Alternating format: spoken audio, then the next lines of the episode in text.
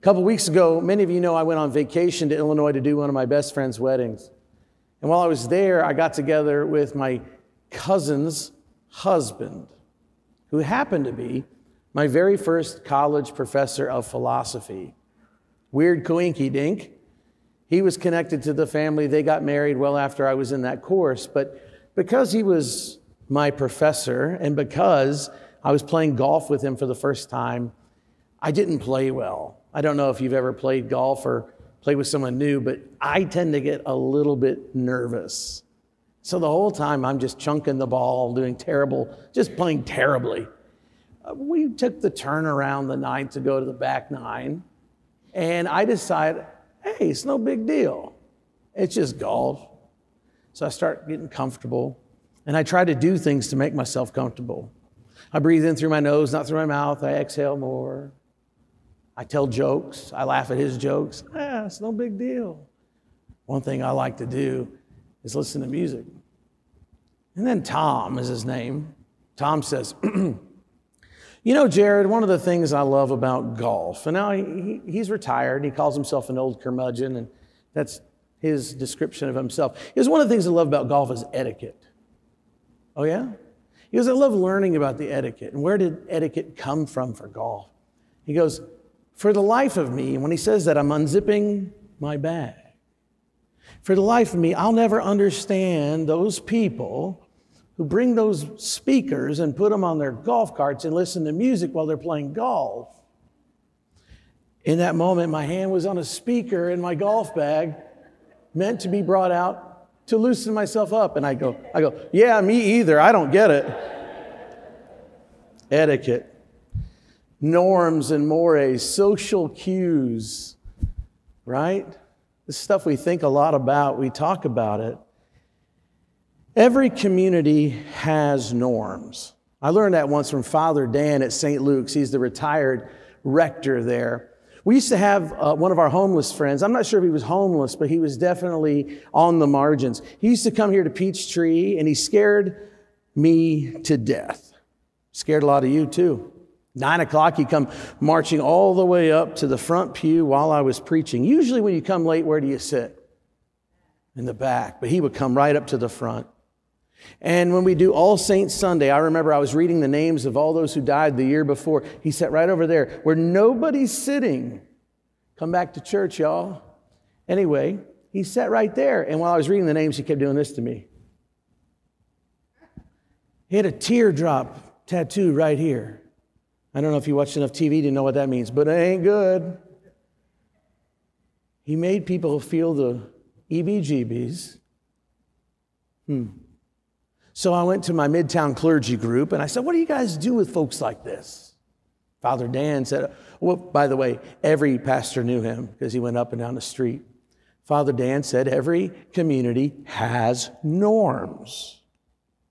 And if you're not going to abide by our norms, like let's say speaking out during a worship service or following girls around, making them feel uncomfortable, then I'll ask them to leave, and I'll tell them that if you want to learn what our norms are, we can talk about that, and then you can come and be a part of our church. I found that to be somewhat gracious and somewhat relieving, because you always feel guilty about wanting someone not to be present in the house of God, right? But yeah, there are norms, there's mores, there's a way to be. And people can learn what those things are. Etiquette. The word etiquette is a sort of lofty, spoken or unspoken, set of rules for a community. And what is it premised on? Expectation. What can I expect from you? What should you expect from me? It makes me think of King Arthur, the chivalric code in Japan. It reminds me of the Bushido way of the warrior, which is a code of being and life, not just warfare. Makes me think more in Southern terms of finishing school and cotillion. How many of you were forced to go to Riches to learn dining etiquette when you were a child? Raise your hand if you ever had to do that when A couple of you had to go to riches, huh? To learn how to eat around a table. They call that good home training, don't they? That's the phrase for it I've learned here in the South. I think about things like, how late can I wear my seersucker blazer or wear white in the year? Etiquette. But what of etiquette has Jesus something to say to us? Well, in the first bit of that lovely reading, what we hear is this really sound, practical advice. When you go to someone's house and you're having dinner with them, don't sit at the seat of honor. Now, I want you to imagine your own dining room for a moment. If you're blessed enough to have a dining room with a big table, and think about the head table, the head seat. This is where grandma, grandpa sits. This is where mom and dad sit. This is the head spot. So the seats of honor would be right or left of that, right? Well, don't go sitting there, because you might find out that you're not the special guest. And if you have to be removed from that spot, eggs on your face. Pretty embarrassing. So go sit further down the table. And then if it happens that you are the person of interest, the distinguished guest, whatever that might mean, well, then you'll get invited up, but you won't be embarrassed. Jesus is saying, don't assume that you're the person of honor. This summer at my buddy's wedding that I mentioned, they had an outdoor reception by a barn and near a field, and the tables were outside. Now, where does the bride and groom sit at that big that big wedding party table? Where do they sit? Do they sit at the end? They sit in the middle. So the bride and groom had their spots in the middle, and then I was next to the groom because logically, I was the best man. Thank you, Dee. And on the side of the bride would be the matron of honor. So I have my chair, and Colleen has her chair next to mine, and I put my jacket on my chair to go and do whatever, greet people, do whatever I was doing. And I noticed one of her bridal party who really liked to be in the thick of things. I know a little something about that. I don't like sitting at the end of the table either. I like to be right in the middle of the conversation. And I heard her say that. I don't want to be over there. I want to talk to everyone. I want to sit right here. And she put her stuff down right next to me on my left, which is where the groom was to sit. Sheepishly, but nicely, I tried to say to her, I'm not sure that's your chair. Oh, yeah? Whose is it? It's the groom's. It's the groom's. Tried not to laugh when I said it. You could see her face turn a little red with embarrassment because she chose a great place to sit and was kind of called out for it. What Jesus is saying implies here, my friends, humility. But at this point in the teaching that we've read this morning, you don't have to be particularly humble to follow his advice. It's just smart advice. It seems a little shrewd and a little cunning to know this, just so that you can avoid embarrassment or looking too big for your britches. But is that the point? Is that what you're supposed to take home from today, the thing that you already knew? Perhaps not. For Jesus' second point, which hinges from this first one, takes it a bit further, and it's a bit more direct. It focuses on prestige and privilege and the way we value other people. Jesus tells the people, don't simply invite high-profile guests to your dinner or your lunch or your party just because you think you're going to get an invitation in return. Don't invite people who are highfalutin so that you get a highfalutin invitation yourself. Yet, to me, that actually seems like part of the key ingredient in what I call polite society. It's networking, isn't it? Isn't it wise and social to make good connections with people? Isn't that the way you find yourself in the door? One time I was doing a society wedding. That's what we call them when we find folks that say that they want a train as large as Princess Diana to go down the back of the sanctuary here.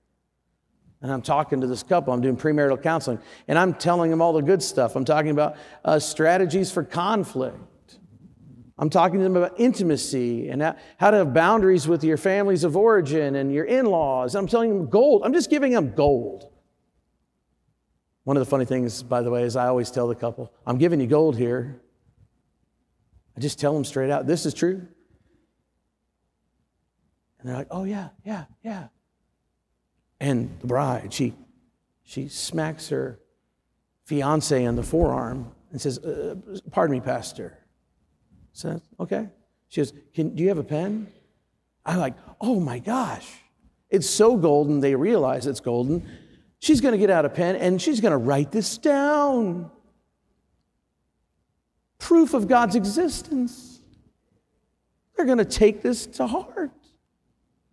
So they get the pen out and then she says, honey, don't forget to invite the so-and-sos. Because if we get them to come to our wedding, maybe we'll get an invitation to their so-and-so thing.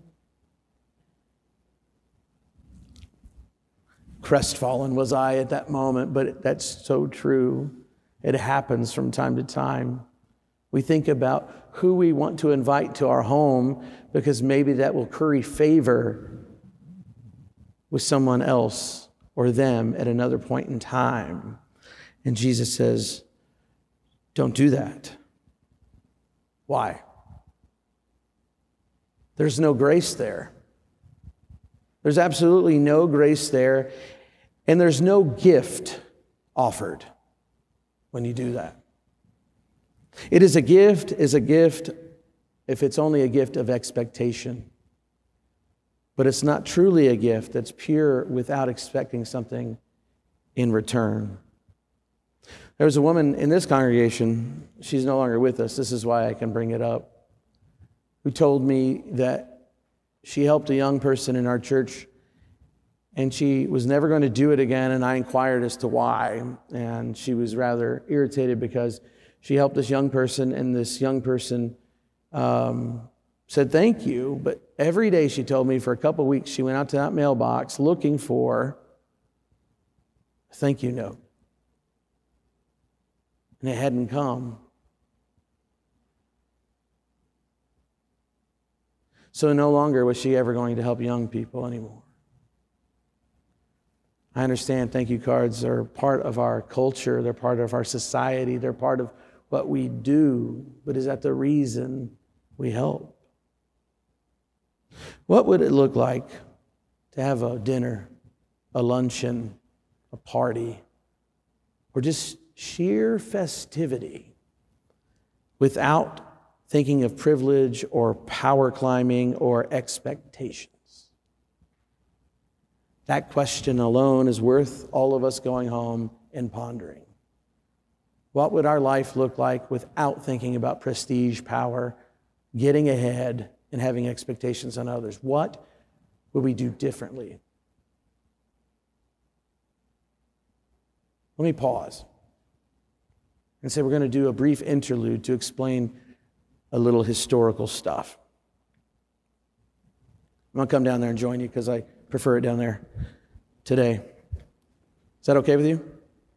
If it's not, I don't care. That's a joke. There's once a period of time in human history that we often call the ancient regime. There's a French way of saying ancien regime. I don't know. I can't do French at all. Okay? And that's the world where the chivalric codes come into play. That's the world of kings and monarchs. That's the world where we don't have direct access to each other or to God. Everything we have in our life is mediated by the monarch. So God appoints a family of monarchs, and they represent God to us, and then there's the church, and then our relationship to God is mediated through the monarch and through the church only. No direct access. And my relationship to all of you would be through the monarchy. So in a world like that, what you have is a series of class issues. Classes are created, right? You might be noble. The nobility have many different classes. You might be landed gentry, you might be a duke or duchess, or you may be a serf. But you occupy your space and you stay in your lane for a reason. And if you are of the upper crust, if you are given these noble gifts from God, then etiquette becomes the form. You begin to dress a certain way, speak a certain way, eat and drink a certain way, because you are now no longer you. You're also a symbol. You're a symbol to society. And so the people who work your land, if I'm a lord and I have a piece of property, a town under my care, I'm the symbol for them. So etiquette comes. We start building up these ideas about what you're supposed to do and not supposed to do, and proper form and everything else. This goes for hundreds and hundreds of years, right up until when? 2 world wars, like a wrecking ball, just comes crashing in, knocking it over. Because you start hearing protests in the streets before the wars about equality, about fairness. And so you have the desire that people have to be communist or socialist or Marxist or capitalistic, democratic, laissez-faire people. Take your pick. It's all the same. It's all the same thing. All it is an attempt to get rid of a hierarchy and flatten it out so everyone has the same kind of chance or opportunity. So then what happens? Because that happened. And our country chose to go the way of laissez-faire, democratic republicanism, right? Capitalism. Everyone, so-called, has the same rights as everyone else to pick themselves up. And let me ask you this question. Has it made it any more equitable? Maybe some, but are we truly equal all times, everywhere? No. We still deal with a lot. But in a society like that, the one that we have, the one that we're born into, the one that we're raised in, the one that we protect, guess what? Etiquette now no longer is a hierarchical given from God. It is something we agree on. We agree that you shouldn't wear white after Labor Day, except for I think that's changing, because a commercial told me it was changing, which that was a hilarious comment. Go think about that if nothing else. A commercial told me it was changing. What drives our values? So we agree on it, which means this: the norms, the etiquette, the values that we have are fashionable, and they change.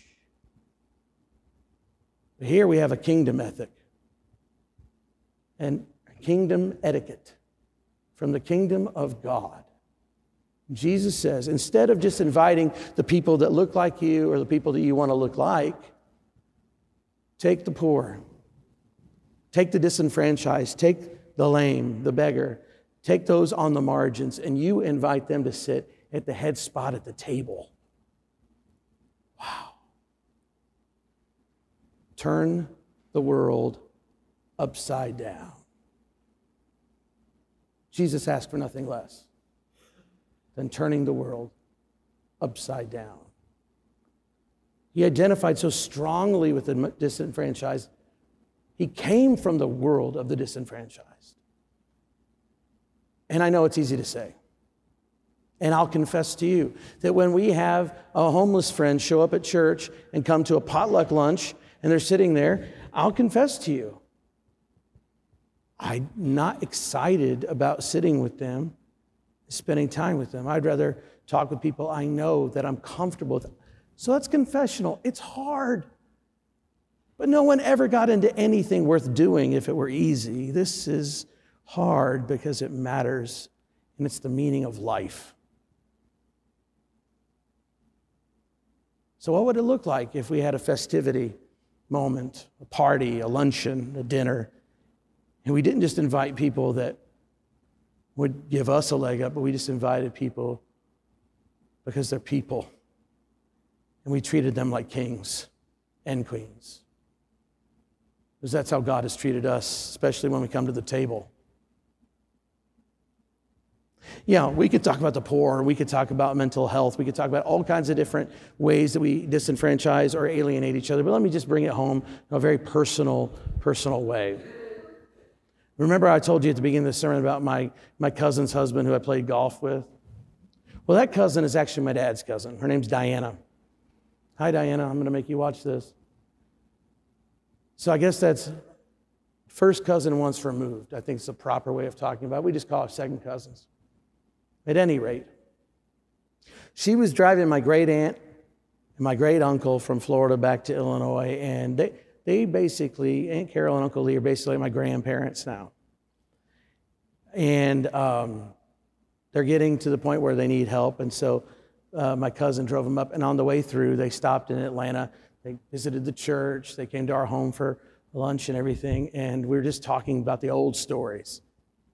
I was hearing about my grandfather who died when he was 43 years old. So I'm turning 41. This really scares me. But he died when he's 43 years old. I was just 2. And so I didn't really know him. But he was at one time one of the most famous radio DJs in all of Chicago. And I've heard him speak on the radio. I listened to him a lot. He's a very smooth operator in terms of the way he spoke. So I asked my cousin, I asked my aunt and uncle, I said, was my grandfather, whose name was Robert or Bob, was he a smooth operator? Like, just in life, right? And my cousin, Diana, she said, oh, yeah. Apparently, he came into town, flew into town in his convertible, and they had a family wedding. And she was at the point in her life where she was in that adolescent period where you don't feel like you're home in your own skin. You remember those days? And that's where she was. She was sitting there by herself. She said she felt awkward and alone. And here comes Uncle Bob walking up to her, my grandfather. And he says, come on, darling. He gives her his arm. And they walked into the wedding, and he treated her like the date the entire night. He spun her around the dance floor. He ate dinner with her. He asked her about her own life. He got involved. And I could see tears welling up in her eyes about how he was caring for little old her, as she thought. What is etiquette for the kingdom of God? To invest ourselves in the way God invested in us. To be like us, to be for us, and to lift us up.